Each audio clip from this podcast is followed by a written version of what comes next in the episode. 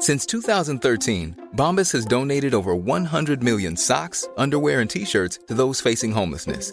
If we counted those on air, this ad would last over 1,157 days. But if we counted the time it takes to make a donation possible, it would take just a few clicks. Because every time you make a purchase, Bombas donates an item to someone who needs it.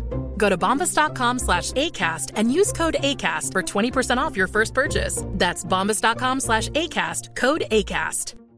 I'm Sandra, and I'm just the professional your small business was looking for. But you didn't hire me because you didn't use LinkedIn jobs. LinkedIn has professionals you can't find anywhere else, including those who aren't actively looking for a new job but might be open to the perfect role, like me. In a given month, over 70% of LinkedIn users don't visit other leading job sites. So if you're not looking on LinkedIn, you'll miss out on great candidates like Sandra. Start hiring professionals like a professional. Post your free job on linkedin.com/people today. Many of us have those stubborn pounds that seem impossible to lose, no matter how good we eat or how hard we work out. My solution is PlushCare. PlushCare is a leading telehealth provider with doctors who are there for you day and night to partner with you in your weight loss journey. They can prescribe FDA-approved weight loss medications like Wagovi and Zepbound for those who qualify. Plus, they accept most insurance plans. To get started, visit plushcare.com slash weight loss. That's plushcare.com slash weight loss.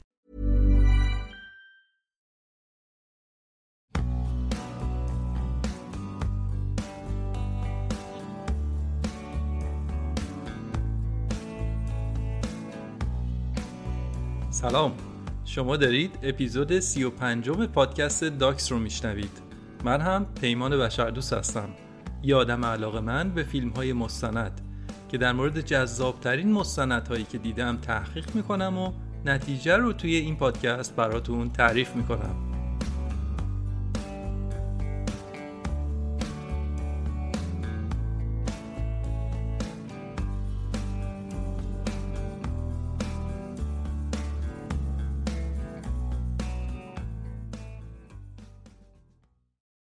در اپیزود قبلی در مورد سالهای کودکی ملکه الیزابت دوم گفتم.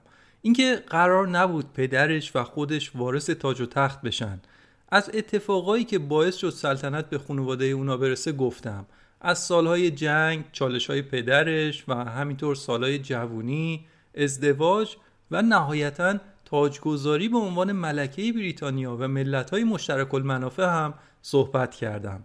یعنی تا اینجا تازه فقط 26 سال از زندگی ملکه رو گفتم و 70 سال دیگه مونده. راستش اولش می‌خواستم تمام وقایع این 70 سال رو توی این اپیزود براتون تعریف کنم. اما دیدم اینطوری هی مجبور میشم که خیلی از مطالب جالب رو حذف کنم و نگم براتون. یا به طور خلاصه بگم که دیدم اینطوری لطفش از بین میره و واقعا مطلبم حیف میشه. برای همین پادکست سریالی ملکه الیزابت دوم رو سه قسمتی کردم و بقیه داستان ملکه الیزابت دوم رو توی این اپیزود و اپیزود بعدی براتون تعریف می‌کنم. توی اپیزود قبلی هم گفتم که داستان ملکه الیزابت دوم نتیجه تحقیق مفصلم از چندین فیلم مستند و کتاب و مقاله هست که من به سیاق این پادکست فقط لیست مستندها رو در توضیحات می‌ذارم. حالا بدون هیچ مقدمه دیگه ای یه راست میرم سراغ ادامه داستان.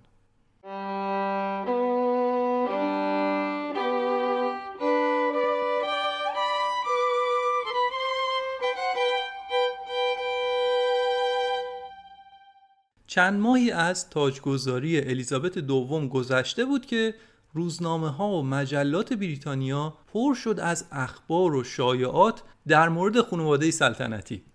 اینقدرم این اخبار زیاد بود که فضای جامعه رو گرفت. همه چیز رو تحت شعا قرار داده بود. اخبار در مورد شخص ملکه نبود بلکه در مورد روابط پنهانی خواهرش مارگارت با یه افسر نیروی هوایی سلطنتی بود. سرهنگ پیتر تانسنت یه آقایی که از خود مارگارت چند سال بزرگتر بود. در واقع اصلا متعهل و صاحب چند تا بچه بود و عاشق و خاطرخواه مارگارت شده بود. و تازه می‌خواست طلاق بگیر و بعد بیاد با مارگارت عروسی کنه. یعنی قشنگ مارگارت چش بازار رو کور کرده بود. با این مشوق پیدا کردنش. داستان این بوده که این بابا چندین سال به عنوان آجودان جورج ششم یعنی پدر مارگارت خدمت کرده بود. آجودانش بود دیگه همه جا همراهش بود. حتی الان هم که جورج ششم مرده بود جناب سرهنگ آجودان ملکه بود و خیلی اوقات دوروبر ملکه میچرخید. آدم خوشتیپی هم بود و دل مارگارت رو برده بود. حالا به هر حال با همه اینها اگه این دو نفر آدمای عادی بودن راحت می‌تونستن به عشقشون برسن. اما کلیسای انگلیس چنین اجازه ای رو برای سرگرفتن این ازدواج نمی‌داد. ازدواج با یه فردی که قبلا عروسی کرده برای افراد خاندان سلطنتی مجاز نبود. اموشون ادوارد رو یادتونه دیگه توی اپیزود قبلی. به خاطر همین مسئله مجبور شد که سلطنت رو کلا کنار بذاره. الانم مارگارت به هر حال توی صف سلطنت بود. درسته که نفر اول صف نبود اما به هر حال تاریخ نشون داده که کسی چه می‌دونه. ممکنه در یک شرایطی تاج و تخت به یه نفر که در صف سلطنت است برسه. بنابراین عاقلانه این بود که مارگارت خودش رو از این احتمال محروم نکنه. اگه ازدواج می‌کرد کلا جاش رو در صف سلطنت از دست می‌داد. این مسئله شرایط رو برای ملکه هم سخت می‌کرد. از طرفی به عنوان خواهر و نزدیکترین فرد به مارگارت دوست داشت که اون رو خوشحال ببینه و ببینه که مثلا اون به عشقش رسیده از طرف دیگه به عنوان ملکه و رئیس کلیسا نمی‌تونست اجازه بده که این دو نفر ازدواج بکنن و در ضمن مارگارت جایگاه سلطنتیش رو هم حفظ بکنه. اخبار و شایعات مربوط به مارگارت و سرهنگ تانسنت هم که هر روز داشت در جراید چاپ می‌شد. اینجا بود که ملکه و دولت بریتانیا برای اینکه وجهه خاندان سلطنتی رو حفظ بکنن یه تصمیمی گرفتن. در واقع این پیشنهاد چرچیل نخست وزیر بود که تانسن رو بفرستن به بروکسل که در اونجا به عنوان وابسته نظامی سفارت بریتانیا کار بکنه. در لندن آفتابی نباشه بلکه همون نبینن آتش عشق این دو نفر خاموش بشه. اوضاع برای مارگارت سخت بود.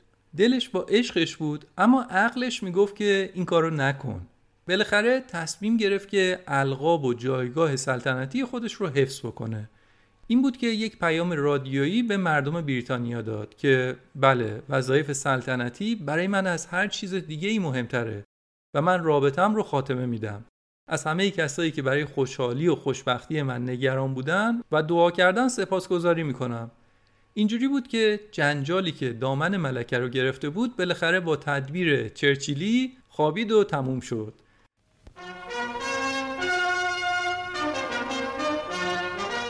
Princess Margaret's personal message issued from Clarence House began with these words. I would like it to be known that I have decided not to marry Group Captain Peter Townsend. The announcement followed many months of speculation in newspapers and among the people of Great Britain, indeed throughout the world. اما این آخرین جنجالی نبود که در مورد مارگارت درست شد. بذارید این داستان رو هم بگم و پرونده مارگارت رو ببندم. بعد برگردم به داستان ملکه الیزابت. حالا چرا دارم راجع به اینا میگم؟ چون هر جنجالی که برای یه فرد عضو خاندان سلطنتی پیش میاد این بحثا رو پیش میاره که چرا اصلا باید سیستم پادشاهی داشته باشیم؟ و در واقع هر جنجال برای یک عضو خاندان سلطنتی یک بحران برای شخص ملکه است. خب حالا ببینیم داستان مارگارت چی شد. گفتم مارگارت این جنجال رو پشت سر گذروند. حالا دیگه یک شاهزاده 20 چند ساله بود. شاهزاده بریتانیا و خواهر ملکه. خلاصه بروبیایی دیگه. مهمونی و محافل خاص و ملاقات با آدمهای اشرافی. با آدمهای مختلفی دیت می‌کرد معاشرت می‌کرد. چند سالی رو با نامزدهای مختلف سر کرد. از یک مشوق به مشوق بعدی. از جمله یه دوره طولانی هم با یه فردی به اسم بیلی والس قرار و مدار میذاش و با هم تا پای نامزدی هم پیش رفتن. اما آخرش بینشون به هم خورد و همه چیز تموم شد. دیگه پنج سالی از اون ماجرای عشقیش با کاپیتان تانسن گذشته بود که با یک عکاس هنری مشهور آشنا شد. آنتونی آرمسترانگ عکاس معروف. تریپ هنری بر رو هم که خوب. چه عکسایی می‌گرفت این آدم؟ عکساش توی گالری های معروف نمایش داده شده و توی مجلات عکاسی تراز اول هم چاپ شده.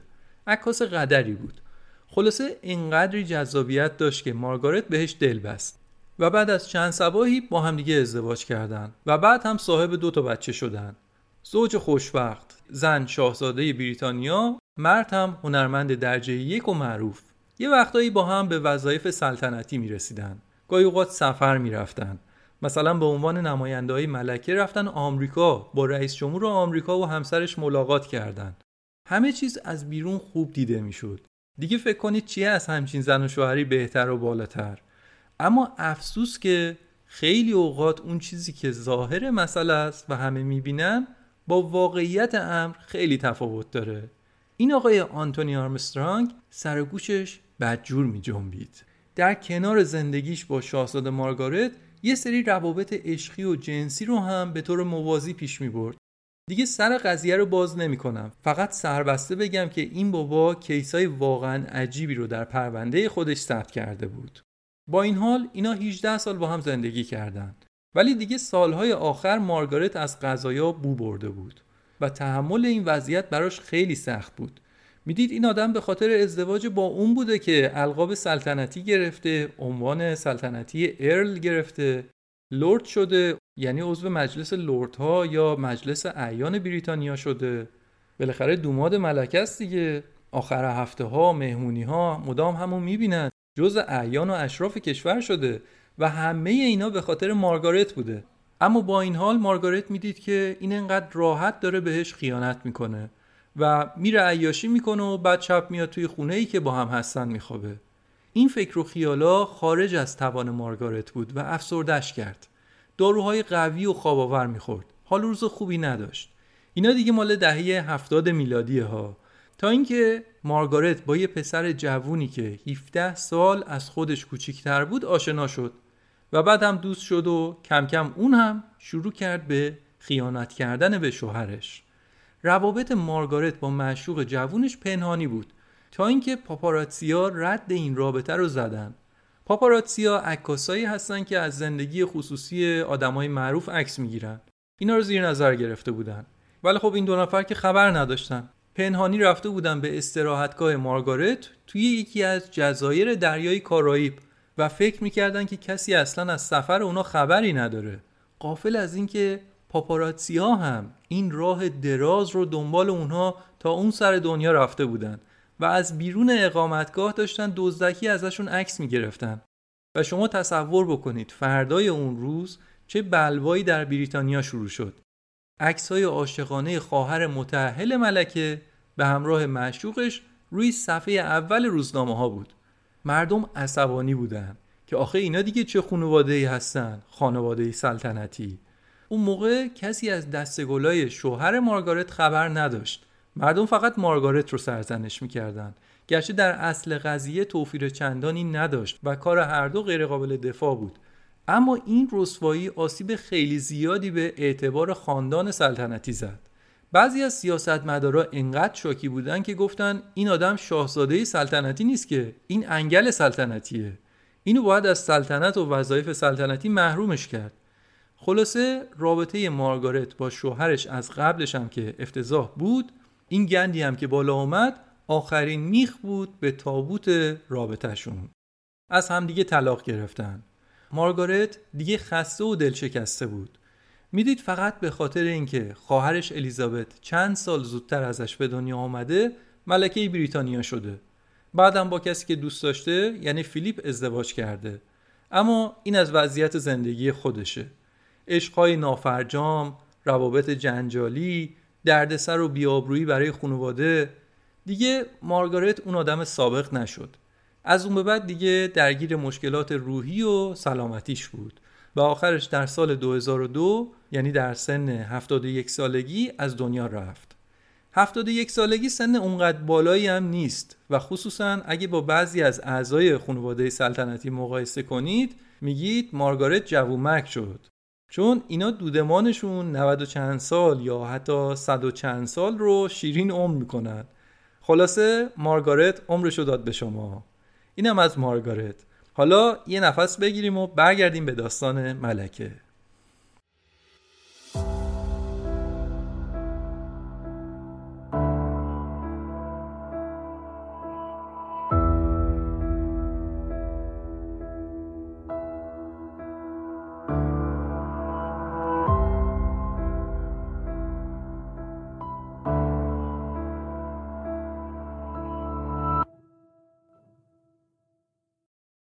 الان که من خدمت شما هستم و دارم این اپیزود رو منتشر می‌کنم ملکه الیزابت دوم تا به حال 14 تا نخست وزیر داشته.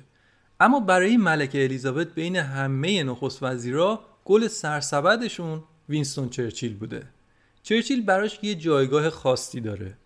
بالاخره چرچیل دوست پدرش بوده. وقتی که خودش بچه بوده روی زانوی وینستون چرچیل نشسته. نخست وزیر پدرش بوده از رهبران اصلی متفقین در جنگ جهانی دوم بوده و بعدش پیروز و قهرمان جنگ بوده. اولین نخست وزیر خودش هم که بوده. توی اپیزود قبل هم گفتم که از خوششانسی ملکه وینستون چرچیل این پیر سیاست اروپا خیلی علاقمند به سلطنت هم بود. رهبر حزب محافظ کار بود و علاقمند به حفظ سنت ها علاقمند به خود الیزابت هم بود. چرچیل می‌گفت که شبیه به قبلنا که دوره ویکتوریا داشتیم الان هم در دوران الیزابت هستیم. دوران الیزابت تازه شروع شده. یعنی خودش پیرمرد 80 ساله همچین دیدی رو راجع به این ملکه جوان داشت. خلاصه خیلی حال و هوای زوبه در سلطنت تو رو زوبه در ملکه داشت. الیزابت هم اون رو خیلی دوست داشت. گرچه که اختلاف نظرهایی هم بینشون وجود داشت. مثلا چرچیل معتقد بود که بریتانیا باید به اون دوران اوج خودش برگرده. دوران اوج منظورش دوران بچگی خودش و دوران ملکه ویکتوریاست یعنی زمانی که بریتانیا بزرگترین امپراتوری دنیا بود. چرچیل می‌گفت که الان هم باید برگردیم به همون دوران طلایی. اگه لازم باشه که برای نیل به این هدف دست به خشونت بزنیم هم بزنیم. هیچ اشکالی نداره. می‌زنیم. تحت هیچ قیمتی حتی شده با زور نباید مستعمراتمون رو از دست بدیم.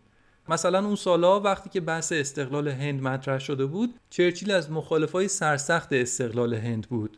الیزابت دوم نظرش این بود که ما تا آخرش که نمی‌تونیم یک کشور رو به زور مستعمره خودمون وزیر سلطه خودمون نگه داریم. دنیا عوض شده. پس تمرکزمون رو بذاریم روی روابط بهتر با کشورهای مشترک المنافع و کشورهای مشترک المنافع رو بزرگتر کنیم. وقتی که الیزابت دوم ملکه شد غیر از بریتانیا هفت کشور دیگه هم عضو مشترک المنافع بودن. اما به مرور در سالهای بعد که کشورها استقلال پیدا کردن به جای اینکه مستعمره بریتانیا باشن اومدن عضو کشورهای مشترک المنافع شدند که الان 56 کشور عضو این کشورهای مشترک المنافع هستند. پنج ماه از تاجگذاری الیزابت دوم گذشته بود که ملکه به تور کشورهای مشترک المنافع یا همون کشورهای کامنولت رفت. با یک کشتی سلطنتی یک یاکت مجلل که برای سفرهای سلطنتی ساخته شده بود. عازم سفر شد. به کجا؟ احتمالا حدس بزنید. همون جایی که توی اپیزود قبل گفتیم. می‌خواستن به استرالیا و نیوزیلند برن ولی بعدش جورج ششم مرد و اینها مجبور شدن به لندن برگردن. حالا می‌خواستن همون سفر نیمه کاره رو تموم کنن. رفتن به استرالیا و نیوزیلند و کشورهای اقیانوسیه و چه استقبالی ازشون شد. فقط در بندر سیدنی صدها هزار نفر اومده بودن که ملکهشون رو ببینن. این اولین باری بود که یه پادشاه یا ملکه بریتانیا به استرالیا می‌رفت. قبلش همیشه پادشاه فقط نمایندش رو میفرستاد. در شهرهای دیگه استرالیا و در نیوزیلند هم همینطور استقبال زیاد بود. چون بیشتر جمعیت استرالیا و نیوزیلند هم سفید های با ریشه بریتانیایی بودن و الان که ملکه رو اونجا می‌دیدن براشون این حس رو داشت که ما هنوز روابطمون رو با کشور مادریمون بریتانیا داریم حفظ می‌کنیم From early morning, the Queen and the Duke, aboard the Gothic, had responded to the cheers of welcome. But now they prepared to leave the liner, their home for so many miles. Such outbursts of spontaneous affection.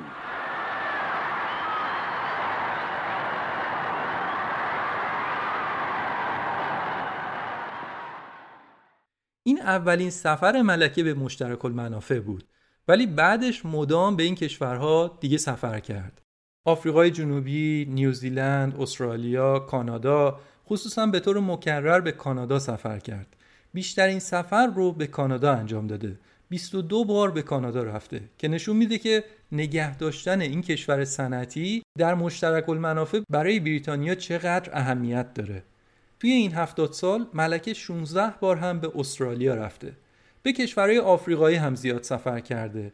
کشورهای مشترک المنافع در زمان جنگ جهانی دوم گفتم کمتر بودن. غیر از بریتانیا هفت کشور دیگه بودن. کشورهای مشترک المنافع در جریان جنگ جهانی دوم در کنار بریتانیا و علیه آلمان و ژاپن جنگیده بودند. بریتانیا که داشت میجنگید تمام کشورهای زیر در چهار گوشه عالم هم طرف بریتانیا بودند.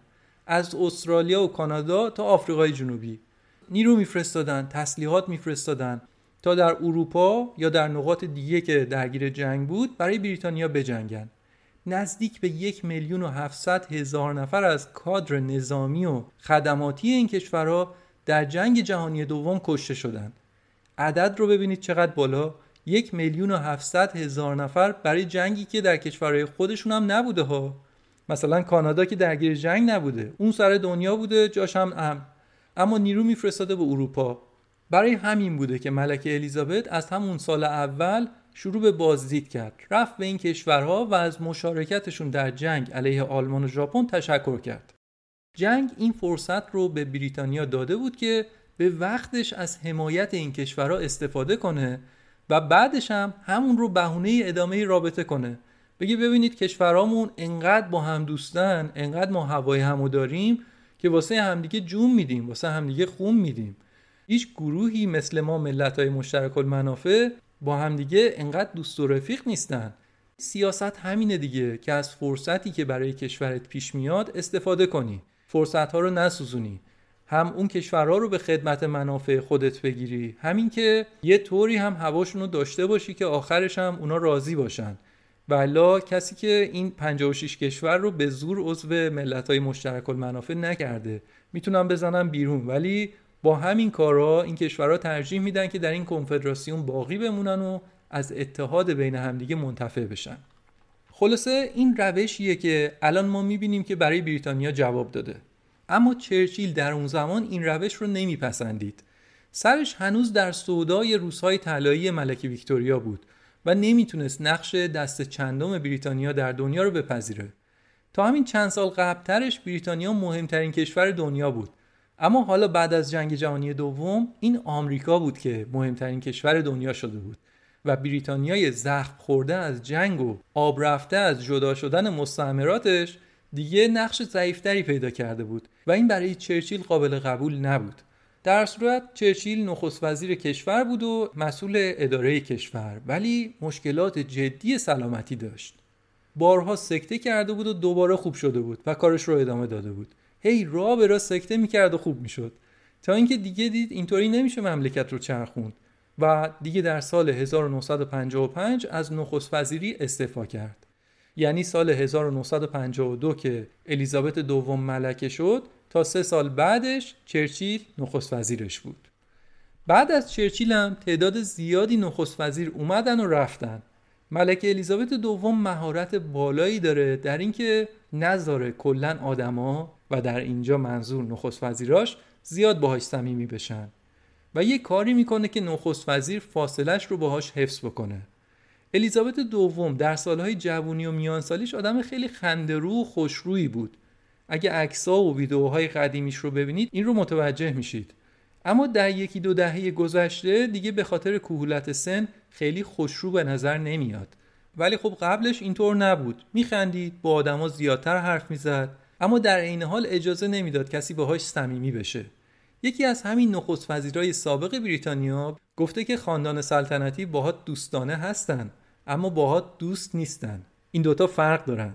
رفتارشون دوستانه است اما یادت باشه که دوست نیستن.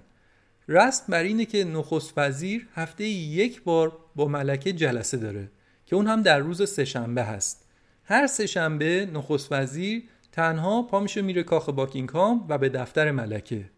در اون جلسه شخص دیگه غیر از ملکه و نخست وزیر حضور نداره.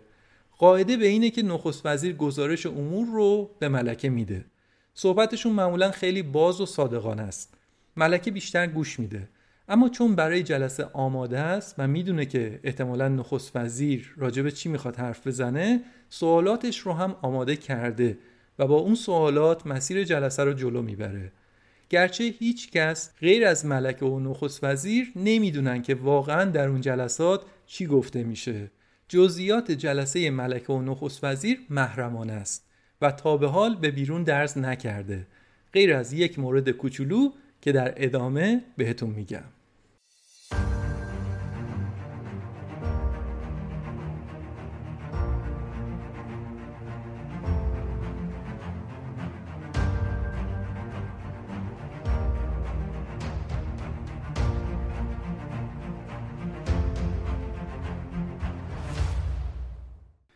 الیزابت دوم تا قبل از به سلطنت رسیدن دو تا بچه داشت.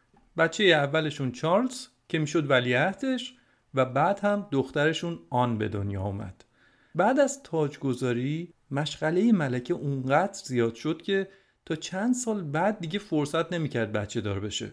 اما یه چند سالی گذشت. هفت سال بعد از تاجگذاری بود که فرزند سومشون اندرو به دنیا آمد. چهار سال بعدش هم آخرین بچهشون ادوارد متولد شد. پس ملکه چهار تا بچه داره. سه تا پسر و یه دختر.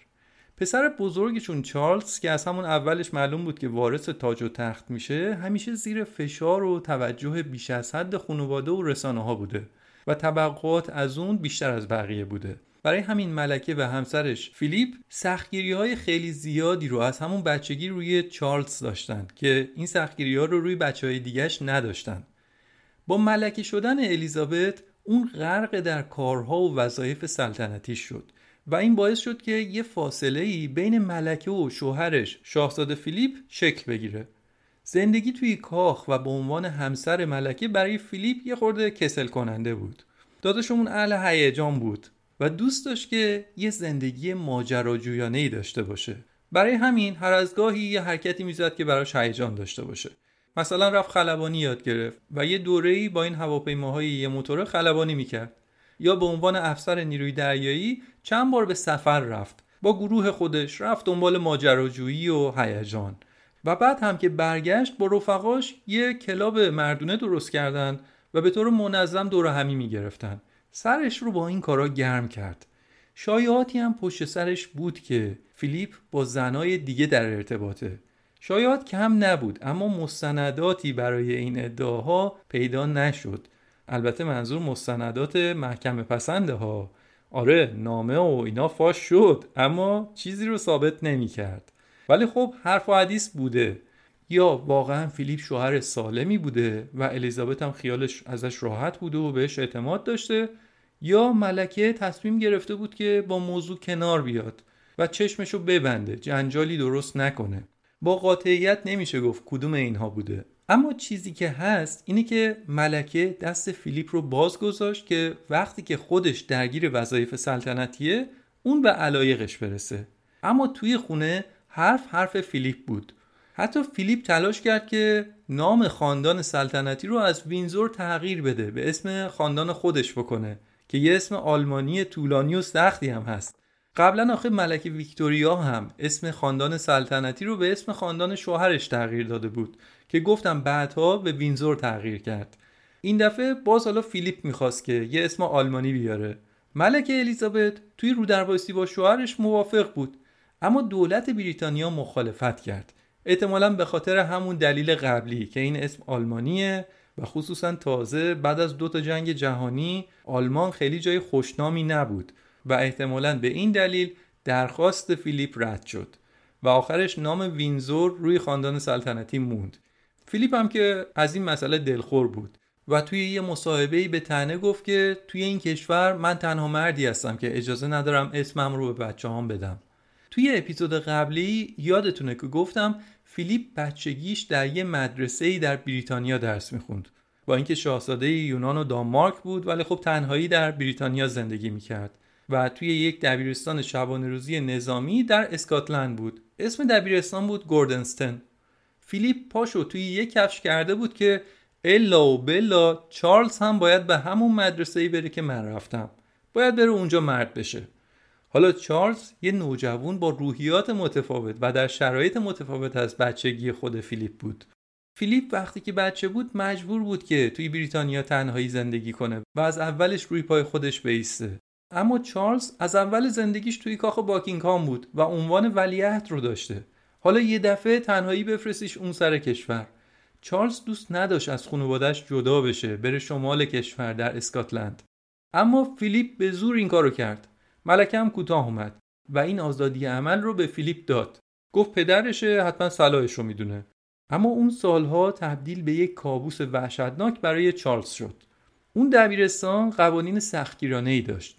معسلاش هم عادت به مسخره کردن و کتککاری داشتن. حتی به بچه ملکه انگلیس. گوشای چارلز نسبتا بزرگ بود و بچه ها مسخرش می‌کردن. کتکش می‌زدن. شب عادت داشت که خوروپف کنه و مربیای مدرسه یه عادتی رو جا انداخته بودن که کسی که خور می‌کنه رو توی سرش بزنید بیدارش کنید. شب که میخوابید تا صبح چند بار با توسری از خواب بیدارش می‌کردن. بچه 14 ساله.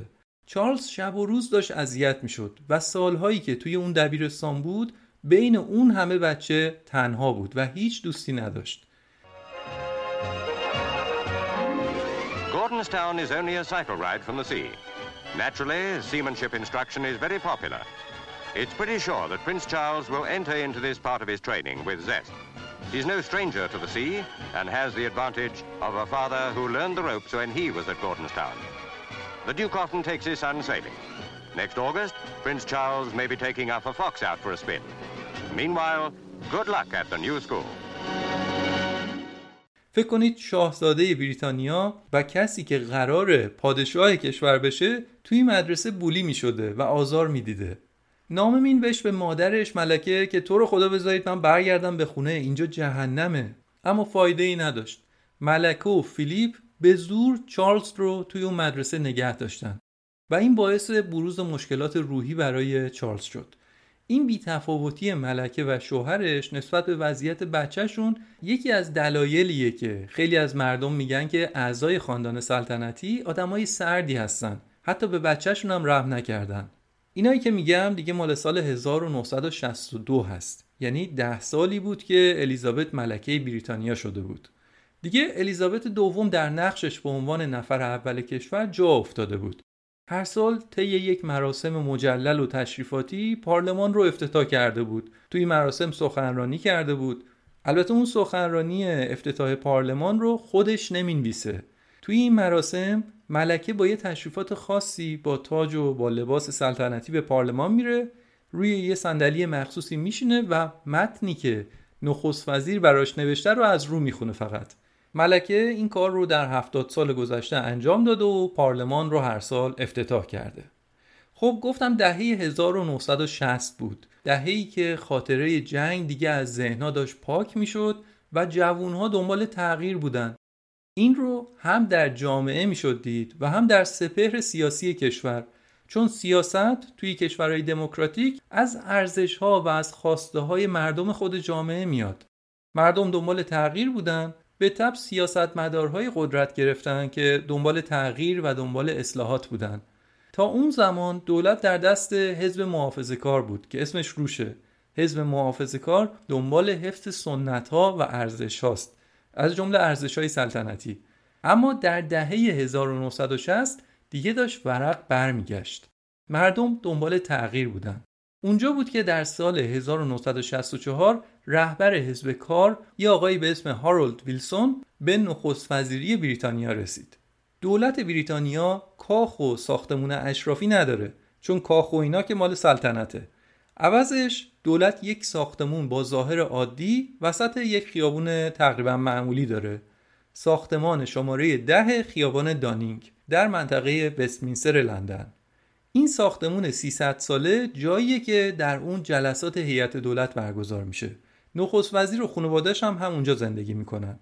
وقتی که ویلسون سکان هدایت ساختمون شماره ده خیابون دانینگ رو به دست گرفت خیلی ها ترسیده بودن که این میاد یک رفرم اساسی پیاده می‌کنه و بساط پادشاهی رو هم جمع می‌کنه. همه ماستا کیسه شده بود. از جمله ماستای خود ملکه. اما باز از شانس خوش ملکه ویلسون هم طرفدار سلطنت بود. ویلسون رئیس حزب کار بود دنبال از بین بردن فاصله های طبقاتی بود دنبال خدمات اجتماعی خوب بود اما می‌گفت که سیستم پادشاهی باید سر جاش بمونه. من خودم هم اصلا طرفدار پادشاهی هستم طرفدار ملکه هم هستم. اما دولت ویلسون با مشکلات اقتصادی زیادی داشت دست و پنجه نرم می‌کرد. صنایع کشور هنوز از زیر بار طبعات جنگ کمر راست نکرده بودن تازه غیر از اونم. دیگه نمی‌تونستن مثل قبل محصولاتی که تولید می‌کنن رو بفرستن به مستعمراتشون و اونا هم خوشحال و با اشتیاق ازشون خرید بکنن. دنیا تغییر کرده بود. مستعمر A lot can happen in three years, like a chatbot may be your new best friend. But what won't change? Needing health insurance. United Healthcare Tri Term Medical Plans, underwritten by Golden Rule Insurance Company, offer flexible, budget friendly coverage that lasts nearly three years in some states. Learn more at uh1.com. Many of us have those stubborn pounds that seem impossible to lose, no matter how good we eat or how hard we work out. My solution is PlushCare. PlushCare is a leading telehealth provider with doctors who are there for you day and night to partner with you in your weight loss journey. They can prescribe FDA-approved weight loss medications like Wagovi and Zepbound for those who qualify. Plus, they accept most insurance plans. To get started, visit plushcare.com slash weight loss. That's plushcare.com slash weight loss. هم خیلی هاشون دیگه مستقل شده بودن و دیگه از هر جایی که دوست داشتن جنس میخریدن. مثلا از ژاپن یا آمریکا جنس میخریدن. این بود که صنایع بریتانیا مشکلات داشتن. سندیکاهای کارگری مدام در حال اعتصاب بودند و دولت و حزب کار هم در حال سرکله زدن با این مشکلات بود. ملکه الیزابت هم نگران وضعیت بود. اما این آقای ویلسون که قبلش استاد دانشگاه آکسفورد بود می نشست با ملکه وقت میذاشت و بهش یاد می‌داد که ببینید داستان حزب اینجوریه. سندیکا این کارا رو می‌تونه بکنه. قانون در این مورد اینو میگه. برای ملکه که تحصیلات دانشگاهی و تجربه سیاسی زیادی نداشت آموزش می‌داد. مردم هم در خیابونها اعتراض می‌کردند. اما ویلسون اهل مدارا بود اهل گفتگو بود. اگه به نخست وزیرای قبلی بود شاید می‌گفتن که نیرو بفرستید تو خیابونا پدر سوختها رو بکشن یاد بگیرن یه مماس چقدر کره میده. دیگه مقابل دولت واین هستن اما ویلسون نظرش این نبود و اینها رو هم به ملکه یاد می‌داد که دنیا تغییر کرده. و دولت اجازه نداره به خاطر سیاست های احتمالا اشتباه خودش مردم رو بکشه. دقت کردید نظام کشور پادشاهیه. اما پادشاه یا ملکه در سیاست دخالت مستقیم نداره و گردش نخبگان در کشور اتفاق میافته و در سیستم بهترین فرد ممکن برای اداره کشور انتخاب میشه یعنی نخست وزیر. اون وقت اون فرد حتی به نفع خود سیستم پادشاهی هم عمل می‌کنه. شما تصور کنید اگه قضیه برعکس بود یعنی اگه خاندان سلطنتی اعمال نفوذ می‌کردن. چقدر از انرژی نخست وزیر باید تباه می‌شد. و نخست وزیر همیشه دنبال این بود که یه جایی یه زهری به ملکه بریزه. ولی وقتی ملکه دخالت نکنه نخست وزیر هم کاری می‌کنه که به نفع دولت باشه به نفع ملکه باشه و در نهایت هم به نفع همه مردم کشور باشه.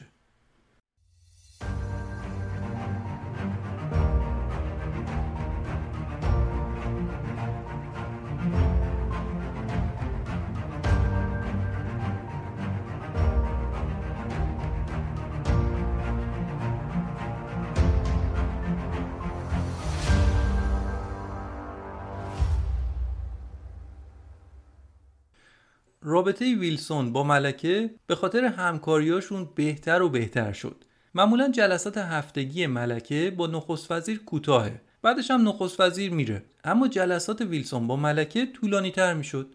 بعد از جلسه هم ویلسون بیشتر میموند و حتی با ملکه دوتایی می نشستن با هم نوشیدنی میخوردن. همچین چیزی تا قبلش یک تابو بود که ملکه یا پادشاه با نخست وزیرش بشینن با هم مشروب بخورن. ملکه یک کاخ تابستونی در بالمورال اسکاتلند داره که تعطیلات تابستونی رو با خانوادهش به اونجا میره. منظور اون چند هفته ای هست که بقیه مردم کشورم توی تعطیلات هستن و نخست وزیرم توی تعطیلاته.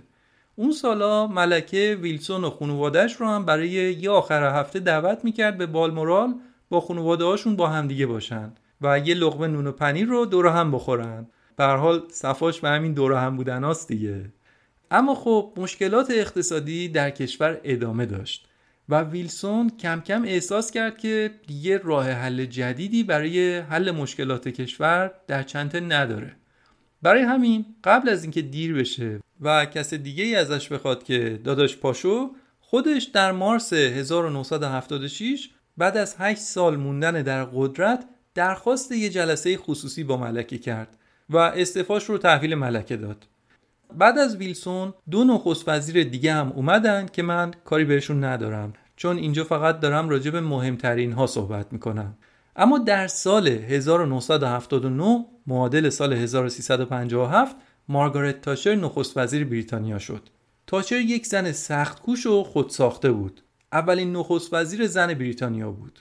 یعنی بریتانیا با اون همه سیاستمدار کار کشته این خانوم همه رو زد کنار و برنده انتخابات شد.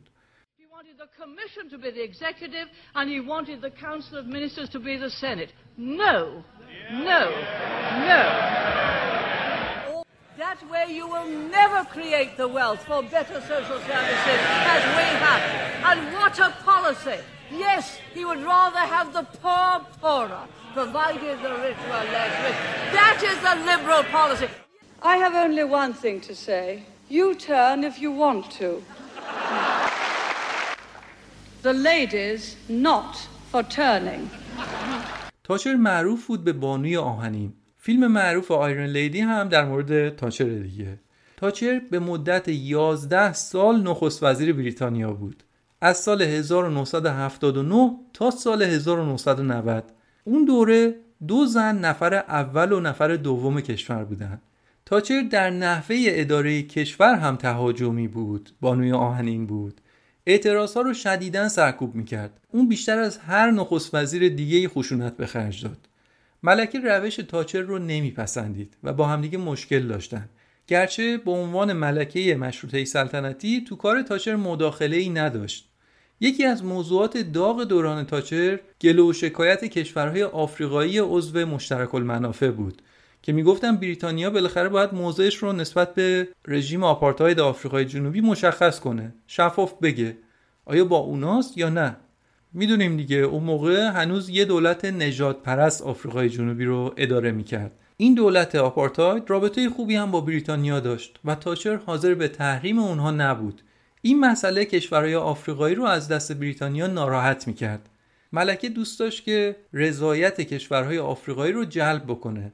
و به عنوان رئیس مشترک المنافع بلند شد رفت توی یک نشستی که اینها در آفریقا داشتن. اونجا حضور پیدا کرد که دل اونها رو هم به دست بیاره.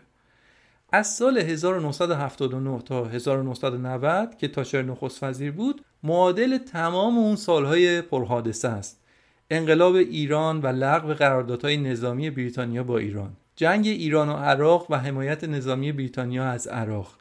جنگ بریتانیا با آرژانتین سر بازپسگیری جزایر فالکلند قضیه سلمان رشدی و فتوای قتلش حمله عراق به کویت و غیره و غیره و غیره که همه اینا موضوعات شنیدنی و جالبی هستن. ولی موضوع این اپیزود نیست. بحث ما الان راجع به رابطه تاچر و ملکه هست. دولت تاچر تا آخر هم با مشکلات اقتصادی دست و پنجه نرم می‌کرد و مردم به اعتراضا ادامه می‌دادند اعتراضا به خشونت کشیده شد و آخرش همین مسئله باعث شد که حتی اعضای حزب خود تاچر هم بهش اعتراض کنن و مجبور به ترک ساختمون شماره ده دانینگ استریت بشه. And we're very happy that we leave the United Kingdom in a very very much better state than when we came here 11 and a half years ago. بعد از تاچر جان میجر بر سر کار اومد و هفت سال هم موند. جزئیات بیشتری در مورد جان میجر هم نمیگم. راجع به نخست وزیر بعدیش میگم. تونی بلر. تونی بلری که در 43 سالگی و در سال 1997 نخست وزیر بریتانیا شد. بلر توی انتخابات وعده های رنگ رنگی به مردم داده بود. راجع به تغییرات و گسترده در نحوه اداره کشور و تونست رأی خیلی زیادی هم جمع کنه. با اون رأی بالا و اعتماد به نفس طوفانی که داشت باز کاخ باکینگام ترسیده بود. ولی ملکه این بار نمی‌خواست جلوی نخست وزیر جوونش کم بیاره. وقتی که بلر در اولین جلسه هفتگیش با ملکه شرکت کرده بود ملکه بهش میگه که آقای بلر به اولین جلسه هفتگی خوش اومدی و می‌دونی که من اولین جلسه هفتگیم رو با وینستون چرچیل داشتم. اون موقع هنوز شما به دنیا نیامده بودی. اینا رو خود بلر بعدا برای یکی از مورخا تعریف کرده. و میگه که اون حرف ملکه من رو سر جام نشوند. پس از این حرفا میشه فهمید که ملکه درسته که نمی‌تونه به طور مستقیم در کار سیاست دخالت بکنه اما خیلی هم حالت منفعلانه نداره و به وقتش جایگاه خودش به عنوان نفر اول کشور رو به رخ می‌کشه. اما خب ملکه و بلر با هم دیگه مشکل داشتن. جلسات هفتگیشون هم واسه همین 20 دقیقه‌ای بود. بیشتر نمی‌تونستن همو تحمل کنن. بلر یه حرکت عجیب و معروفی هم زد که ملکه رو شوکه کرد. البته شاید کار خیلی عجیبی هم نبود ولی خب اگر تاریخچه تشریفات سلطنتی رو در نظر بگیرید توی اون کانتکست و توی اون زمینه کار عجیبی به حساب میاد. قضیه برمیگرده به جشن پنجاهمین سال ازدواج ملکه و شاهزاده فیلیپ. معمولا توی همچین مناسبت هایی اولش چند تا از حضار یه سخنرانی می‌کنن و سعی می‌کنن یه جاهایی حرفایی بامزه بزنن. اونجا بلر توی صحبتش اینجوری گفت که آره آخر جلسه سهشنبهمون با ملکه ملکه ازم خواست که اینجا زیادی پرشور نباشم و کار غیرقابل پیشبینی انجام ندم حالا ملکه کنارش نشسته. اینو که گفت انگار آب سرد ریختن سر ملکه. این سه شنبه آخر رو ملکه اینطور گفت و اینا یعنی همین چیزای ساده چیزی نبود که تا با حال هیچ نخست وزیری راجع بهش حرف زده باشه. اونم در مقابل خود ملکه و در مقابل رسانه ها قیافه ملکه تغییر کرد و مود اون شبش هم کلا تغییر کرد. Actually, Your Majesty's closing words to me at Buckingham Palace on Tuesday at the end of our, our weekly session were, uh, please don't be too effusive. Um, میگم به نظرم بلر چیز خاصی هم نگفت. اما این حرکت سادهش و واکنش ملکه به عنوان یکی از سوتیهای بلر ثبت شد. بگذریم. بلر همون نخست وزیریه که کورکورانه دنبال جورج بوش رو گرفت و با همدیگه یعنی آمریکا و بریتانیا با همدیگه به عراق حمله کردن. با اینکه توی خود لندن بارها مردم راهپیمایی ضد جنگ برگزار کردن. نیم میلیون نفر ریختن تو خیابونا که آقا جنگ نکنید. اما بلر حمله کرد و شد آنچه که شد. داستانش رو توی اپیزود 24 گفتم که چه بر سر عراق اومد. البته بعدها بلر در سال 2015 به خاطر این اشتباه عذرخواهی کرد که البته دیگه خیلی دیر شده بود. تونی بلر ده سال نخست وزیر بود. بعد از بلر گوردن براون و بعدش هم دیوید کامرون نخست وزیر شدن. کامرون بین سال 2010 تا 2015 یعنی به مدت 5 سال نخست وزیر بود. دیگه می‌بینید رسیدیم به سالهای نزدیکتر. در دوره کامرون زمزمه های از خروج بریتانیا از اتحادیه اروپا مطرح بود. کامرون خیلی مطمئن بود که این نظر همه بریتانیایی ها نیستش و مردم بریتانیا دوست دارن که توی اتحادیه اروپا بمونن.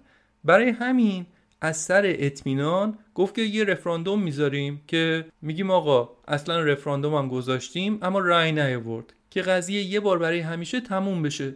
اما در عین ناباوری برگزیت رأی آورد. مردم رأی دادن که باید از اتحادیه خارج بشیم. رأیش هم البته خیلی لب مرز بود ولی خب به حال اکثریت اینطور گفتن.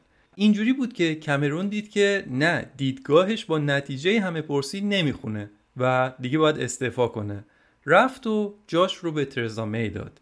با این همه پرسی که انجام داده بودن دیگه خب بریتانیا باید از اتحادیه اروپا خارج می‌شد که این مسئله یکی از بزرگترین چالش های بریتانیا توی دهه گذشته بوده. یعنی یک کار حقوقی بسیار پیچیده و سنگین و زمانبر. ترزا می دومین نخست وزیر زن بریتانیا بود. رابطش با ملکه هم خوب بود اما خیلی پرطرفدار نبود و اون کار خروج بریتانیا از اتحادیه اروپا هم خیلی کند پیش می‌رفت.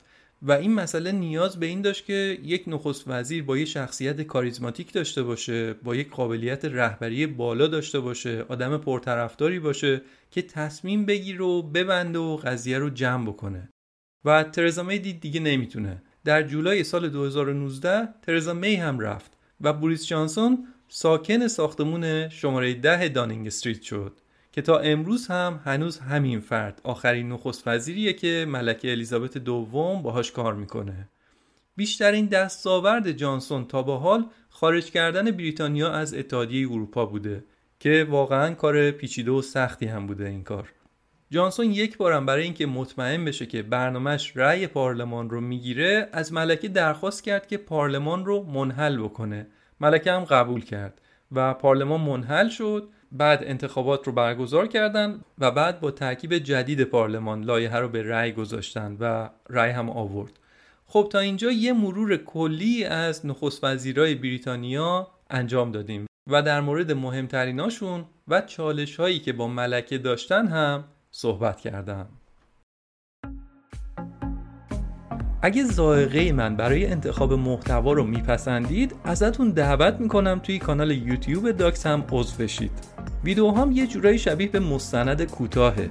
شما رو با خودم به جاهایی که میرم می‌برم و در تجربه هام سهیمتون می‌کنم.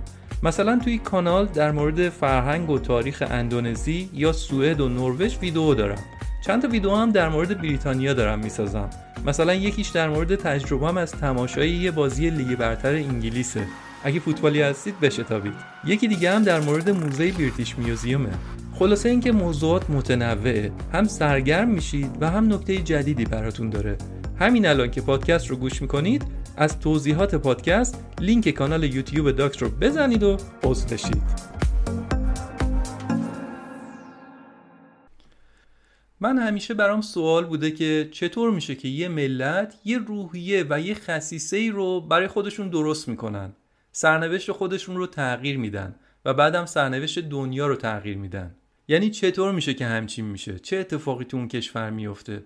مثلا برام سواله که در بین کشورهای حاشیه خلیج فارس به عنوان مثال اماراتیا چه روحیه ای داشتن که کشورشون رو تونستن بالا بیارن؟ یعنی منی که تا به حال اونجا هم نرفتم و از دور که نگاه می‌کنم و با همسایه هاشون مقایسهشون می‌کنم حدس می‌زنم که احتمالا مردم اونجا یا نخبگان اونجا یه کمی متفاوت از بقیه همسایه هاشون هستن. بله خب خیلی ها ممکنه بگن که پاسخ در شرایط ژئوپلیتیکی و شرایط جغرافیایی هستش. بله اون درست ولی خیلی از کشورهای دیگه هم هستن که اون شرایط ژئوپلیتیکی رو دارن مزیت های جغرافیایی رو دارن ولی استفاده نمی‌کنن. چه اتفاقی میفته که یه ملت هایی از اون موقعیت هایی که در دست دارن استفاده می‌کنن. شانسی که نمیشه یه روحیه حتما دارن دیگه. یا چه اتفاقی میفته که یه ملت های دیگه ای برای خودشون اصلا شرایط استثنایی درست می‌کنن و بعد سرنوشت خودشون رو تغییر میدن روند تاریخ رو عوض می‌کنن. بریتانیا برای من از اون دسته هستش که شرایط استثنایی رو برای خودش درست کرده و همیشه کنجکاویم رو قلقلک داده که اینا کیان؟ اینا کی بودن؟ چطوری از اون جزیره کوچیک به قول دوستمون جزیره کوچیک در غرب آفریقا رفتن دنیا رو گرفتن؟ فقط بریتانیا هم نبوده پرتغال هم بوده اسپانیا هم بوده هلند بوده. برای همین من یه مقداری در مورد این مسئله جستجو کردم. و الان دوست دارم که یه بخشی از اون چیزی که بهش رسیدم رو با شما به اشتراک بذارم. یعنی از اینجای این اپیزود به طور مستقیم مربوط به زندگی ملکه الیزابت نیست. ولی چون ما داریم راجع به تاریخ بریتانیا هم صحبت می‌کنیم فکر می‌کنم که دونستن این مسائل هم جالب باشه. به بریتانیا میگن پیر استعمار. اما استعمارگری و ساختن مستعمره با بریتانیا شروع نشده. اسپانیا و پرتغال بودن که توی قرن 16 هم این روند رو شروع کردن و بعدش بریتانیا و فرانسه و هلند هم به این رقابت اضافه شدن. تا قبل از اون که بریتانیایی ها خودشون درگیر جنگ های داخلی بودن و هر از گاهی دزدی دریایی می‌کردن کشتی های اسپانیایی که رفته بودن از مستعمراتشون طلا و جواهر و ثروت رو داشتن به اروپا و اسپانیا می آوردن کشتی های انگلیسی می رفتن و دزدی دریایی می کردن. تا اینکه بریتانیایی ها کم کم فکر کردن که خب چرا خودمون این کار رو نکنیم از تجربه ای که کشورهایی مثل اسپانیا و پرتغال به دست آورده بودن بریتانیایی ها هم فهمیدن که ثروت و آینده کشورشون رو باید توی اقیانوس ها جستجو کنن. اگه می‌خوان ثروت به دست بیارن باید برن تو اقیانوس. برای همین بیشتر از هر کشوری روی کشتی و روی اسلحه سرمایه گذاری کردن و به تدریج بریتانیا حکمران دریاها شد. اینجوری هم می‌تونستن با کشتی ها تجارت بکنن و هم از کشورشون که یه جزیره است و به نوعی آسیب پذیره محافظت بکنن. دیگه افتادن دنبال استعمار. اینکه برن سرزمین های جدیدی که کشف شده رو مستعمره خودشون بکنن و در قرن 17 هم تلاششون برای مستعمره کردن آمریکای شمالی به ثمر نشست. بعد از اون سیستمی رو جا انداختن که باعث موفقیت با رشد نمایی کشورشون شد. رشد نمایی یعنی چی؟ یعنی مثلا امسال وضعیت نسبت به پارسال پنج برابر بهتر شده. 5 درصد بیشتر شده نه 5 برابر کلا اندازه اقتصادمون بیشتر شده. ثروتمون 5 برابر شده. سال بعد هم باز 5 برابر دیگه میشه. 10 برابر دیگه میشه. رشد نمایی اینجوریه. چند برابر شدن اقتصاد. و بریتانیا تونست این کار رو بکنه. چطور این کار رو کرد؟ با گرفتن حقوق انحصاری توی مستعمرات. می‌گفتم محصولاتی که توی یک مستعمره تولید میشه به طور انحصاری باید به بریتانیا صادر بشه. مثلا در جامائیکا شکر تولید می‌کردن می‌گفتن این همش باید بره بریتانیا. عین همین برنامه در کشورهای دیگه هم بود. واردات به مستعمرات هم همگی میبایستی از بریتانیا انجام می‌شد. پس صادرات و واردات در تمام این مستعمرات از طریق بریتانیا انجام می‌شد. ضمن اینکه تمام این صادرات و واردات هم باید از طریق کشتی های بریتانیایی حمل می‌شد. این یعنی تمام تجارت در اون کشورها در دست بریتانیا بود. سودی که بریتانیا و سایر کشورهای استعماری می بردن اونقدری بالا بود که اینا بین خودشون جنگ می‌کردن که یک مستعمره رو به دست بیارن یا قلمرو خودشون رو بیشتر بکنن به ثروت بیشتری برسن. با هم جنگ می‌کردن هم در خود اروپا و هم در آمریکا و آسیا و جاهای دیگه. مثلا بین بریتانیا و فرانسه و اسپانیا رقابت شدید وجود داشت و جنگ هایی مثل جنگ های ناپلون هم در اروپا به همین خاطر بود.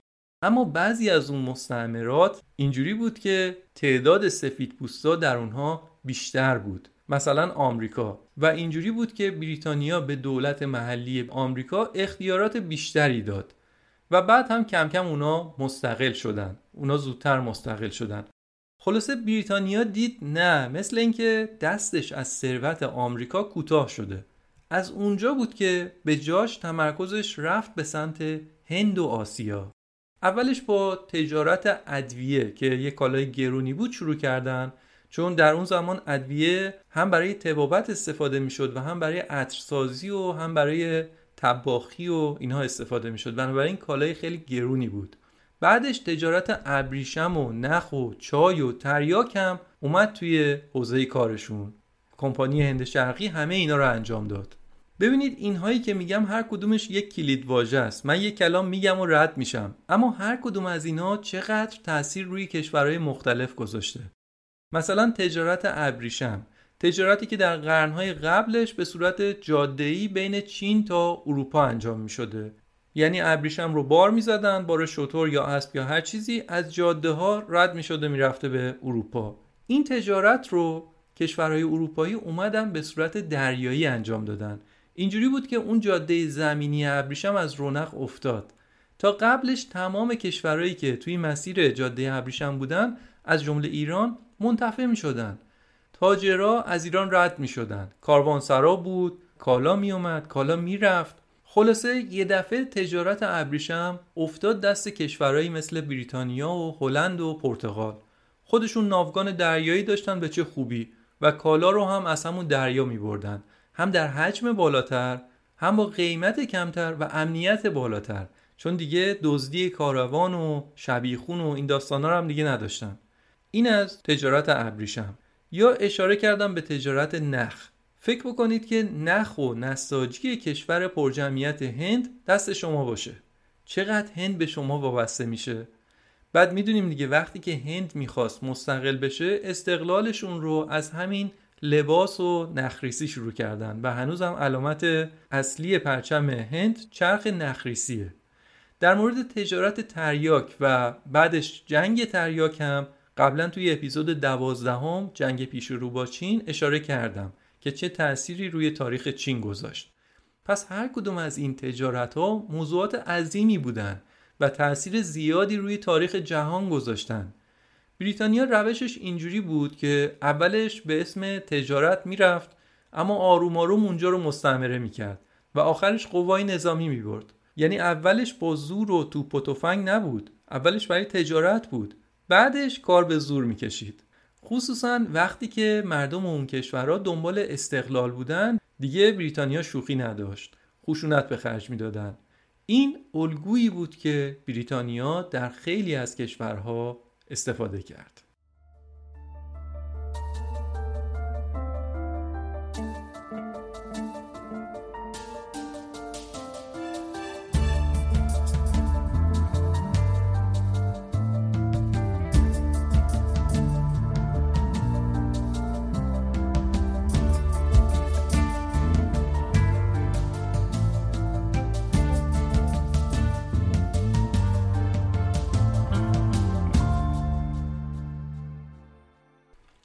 ما ایرانی ها چقدر دلمون از بریتانیا پره. به شوخی یا به عنوان ضرب المثل هر چی که می‌شد رو می‌گفتیم کار کار انگلیسی هاست. شاید هنوزم این ضرب المثل رو زیاد به کار می‌بریم. چون حق هم داشتیم. ببینید چقدر انگلیسی ها و البته در کنارشون روس ها چقدر به ایران ضربه زدن. انگلیسی ها کودتا کردن اشغال کردن هرات رو از ایران جدا کردن و کشور افغانستان رو درست کردن. که یک حائل درست کنن که کسی نتونه دستش به هند برسه. بریتانیا تا سال 1947 در هند حضور داشت. تا اینکه هند بالاخره تونست مستقل بشه و از دلش هم پاکستان به وجود اومد که داستانش رو توی اپیزود 19 هم تعریف کردم. شبیه به آسیا در آفریقا هم همین داستان وجود داشته. بریتانیا شرکت سلطنتی آفریقا رو تأسیس کرده بود. اونا از قرن 17 هم در آفریقا بودن. اولش تو کار تجارت برده بودن. انحصار تجارت برده به آمریکا با کشتیهای بریتانیایی بوده. برده ها رو از آفریقا به آمریکای شمالی و آمریکای جنوبی می بردن که روی مزارع شکر و تنباکو کار بکنن و بعد هم اون برده ها و حتی نوادهشون دارایی و مایملک مزرعهدارها باقی میموندن. فقط تصور کنید تمام آفریقایی تبارهای آمریکا، برزیل، جامائیکا و سایر کشورهای قاره آمریکا که چقدر زیاد هستن اجداد همه اینها با کشتی های بریتانیایی به اون کشورها برده شدن. تا اینکه در سال 1807 بردهداری لغو شد. نکته جالب ماجرا اینه که لغو بردهداری هم از خود بریتانیا شروع شده. یعنی ای به می جمله بگفتی هنرش نیز بگو.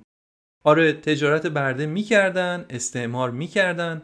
اما لغو بردهداری هم اولش از بریتانیا شروع شد که داستانش رو توی اپیزود ششم روح لئوپولد دوم توضیح دادم که چطور همچین قانونی در بریتانیا تصویب شد و البته بریتانیا در آفریقا فقط بردهداری نمی کرد تجارت های مختلف بوده از آش تا کاوچو و فلزات گرانبها. از خود مصر در شمال آفریقا تا بیایید پایینتر کنیا و همینطور بیایید پایینتر و پایینتر تا خود کشور آفریقای جنوبی. مال بریتانیا بوده. مسابقه بود بین کشورهای اروپایی که برن در آفریقا و مستعمره درست کنن. توی اپیزود پنجم گفتم که یک کنفرانسی در برلین برگزار شده بود که کشورهای اروپایی با هم نشستن و آفریقا رو بین خودشون تقسیم کردن. در اون کنفرانس نزدیک به سی درصد آفریقا رسید به بریتانیا. سرجم یه چیزی نزدیک به یک چهارم خشکی های دنیا در دست بریتانیا بود و ثروت تمام این کشورها به بریتانیا سرازیر می‌شد. نقشه رو یه بار ببینید. اندازه بریتانیا رو یه بار برانداز بکنید. به خاطر همین به این کشور کوچیک میگن بریتانیای کبیر. اما پول هنگفتی که از مستعمرات به بریتانیا می‌رفته موتور محرک رشد کشور می‌شده. بریتانیا برای گردوندن اون همه مستعمره نیاز به نیروی ماهر داشت نیاز به تکنولوژی داشت. اینجوری بود که به آموزش بها دادن به دانشگاه اهمیت دادند روی علم و روی تکنولوژی سرمایه گذاری کردند. روی صنایع نظامی خودشون سرمایه گذاری کردند. صنعتی شدن. اصلا دوران صنعتی شدن جهان از بریتانیا شروع شد. هر منطقه از بریتانیا روی یک صنعتی تمرکز داشت. نیوکاسل روی کشتی سازی منچستر روی نخ و نساجی. لیورپول مرکز تجارت بود. میدلسبرو صنعت فولاد داشت و همینطور بگیر برو مناطق دیگه. مدام داشتن یک کالای جدید اختراع می‌کردن. چرا اختراع می‌کردن؟ چون واقعا نیاز داشتن. میگن احتیاج پدر اختراعه. نیاز داشتن که با مستعمراتشون توی قاره دیگه ارتباط داشته باشن. برای همین تلگراف رو اختراع کردن. نیاز به جابجایی زمینی ارزون و کارآمد داشتن. قطار رو اختراع کردن. چرخ خیاطی رو اختراع کردن. موتورهای بخار و موتورهای الکتریکی رو درست کردن. دوربین عکاسی رو اختراع کردن. پولاشون رو ریختن توی دانشگاه ها و مراکز آموزشی. متخصص تربیت کردن. و هنوزم که هنوزه بهترین دانشگاه های دنیا رو دارن. خلاصه اینکه بریتانیا اینطوری بود که خودش تغییر کرد و فرهنگ خودش و زبان خودش رو به بیشتر جهان تحمیل کرد. خیلی از تغییراتی که بریتانیا در دنیا انجام داده مثبت بوده و باعث پیشرفت بشریت شده و خیلی هاشون هم اصلا جای دفاع نداره. از جمله اینکه تعداد زیادی از کشورها رو مستعمره خودشون کردن یا به تعداد زیادی از کشورها حمله کردند یا دست بردن روی نقشه نقاط مختلف. مثلا در خاور میانه و به خاطر همین دخالت ها هنوز بحران های حل نشده ای در دنیا وجود داره. در صورت بحث من الان قضاوت راجع به خوبی و بدی کارهای بریتانیا نیست.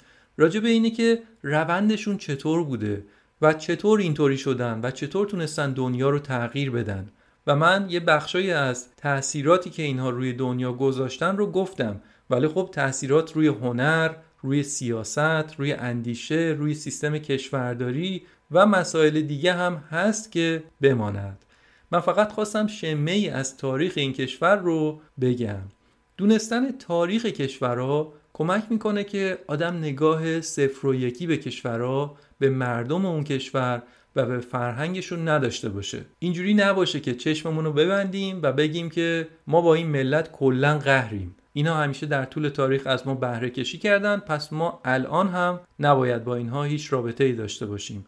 در حالی که خب اون دوران تاریخی الان دیگه گذشته و خب خیلی از بریتانیایی ها یا خیلی دیگه از اروپایی ها از کارهای پیشینیانشون خیلی دفاع نمی‌کنن. و از اون طرف هم می‌بینیم که مثلا کشوری مثل هند که بریتانیا اونقدر استعمارشون کرد رابطه اونا با بریتانیا چطوره؟ اونا رابطهشون خوبه با بریتانیا. به هر حال ظاهرا با گذشتهشون کنار اومدن و آینده پیش رو رو نمی‌خوان از دست بدن و احتمالا به این جنبندی رسیدن که برای پیشرفت در آینده ما نیاز به همدیگه داریم نیاز به کار کردن با این کشورها داریم. در صورت تلاش من توی این مجموعه سه قسمتی اینه که با تاریخ بریتانیا به عنوان یک کشور مهم آشنا بشیم. توی اپیزود بعدی جلوتر میایم و بیشتر در مورد دوران متأخر زندگی ملکه الیزابت صحبت می‌کنم و خصوصا یکی از چالشی ترین اتفاقات دوران زندگی الیزابت دوم رو هم با جزئیات تعریف می‌کنم. این اپیزود یه مقداری دیر منتشر شد ولی خب اپیزود بعدی زودتر در دسترستون قرار می‌گیره. همونطور که می‌دونید پادکست داکس رو می‌تونید توی تمام اپلیکیشن های پادکست گیر بشنوید. اگه در استفاده از اپلیکیشن های خارجی هم مشکل دارید اپلیکیشن های داخلی هم داریم ما مثل شهرزاد. و می‌تونید خیلی راحت ازش استفاده بکنید. پادکست داکس رو هم می‌تونید اونجا پیدا کنید و بشنوید. و یا خب اگر از اپلیکیشن استفاده نمی کنید از کانال تلگرام پادکست داکس هم می‌تونید بشنوید. اگه چیزی که توی این اپیزود شنیدید رو دوست داشتید و دلتون می‌خواد که از این پادکست حمایت بکنید می‌دونید راهش چیه؟ یکیش اینه که این پادکست رو هر طوری که خودتون صلاح می‌دونید به دوستاتون معرفی کنید. می‌خواد حضوری باشه می‌خواد تلفنی باشه می‌خواد توی توییتر اینستاگرام کانال تلگرام خانوادگی کانال کاری واتساپ یا هر جایی که دوست دارید به افراد دیگه هم معرفی کنید و بذارید که این کاری که براش زحمت زیادی کشیده شده به گوش آدمای دیگه هم برسه. یه راه دیگه هم اینه که اگه کسب و کاری دارید که دوست دارید توی این پادکست معرفی بشه تماس بگیرید و اسپانسر پادکست بشید. اگه هیچ کدوم از این کارا رو هم نکردیدم هیچ ایرادی نداره. همین که این پادکست رو میشنوید هم خوشحالم می‌کنه. تا اپیزود بعدی خداحافظ.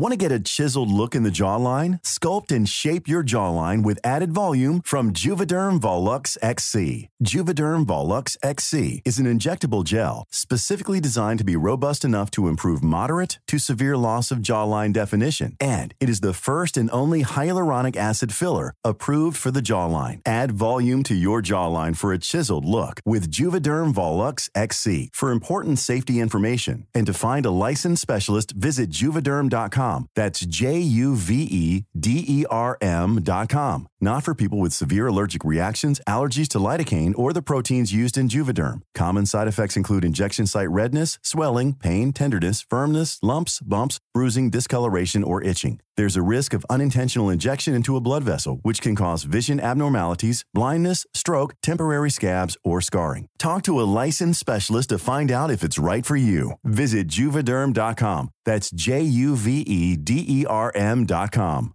Mom deserves the best, and there's no better place to shop for Mother's Day than Whole Foods Market. They're your destination for unbeatable savings, from premium gifts to show-stopping flowers and irresistible desserts. Start by saving 33% with Prime on all body care and candles. Then get a 15-stem bunch of tulips for just $9.99 each with Prime. Round out Mom's menu with festive rosé, irresistible berry chantilly cake, and more special treats. Come celebrate Mother's Day at Whole Foods Market.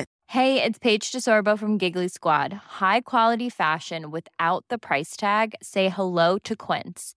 I'm snagging high-end essentials like cozy cashmere sweaters, sleek leather jackets, fine jewelry, and so much more. With Quince being 50 to 80% less than similar brands. And they partner with factories that prioritize safe, ethical, and responsible manufacturing. I love that. Luxury quality within reach. Go to quince.com slash style to get free shipping and 365 day returns on your next order. Quince.com slash style.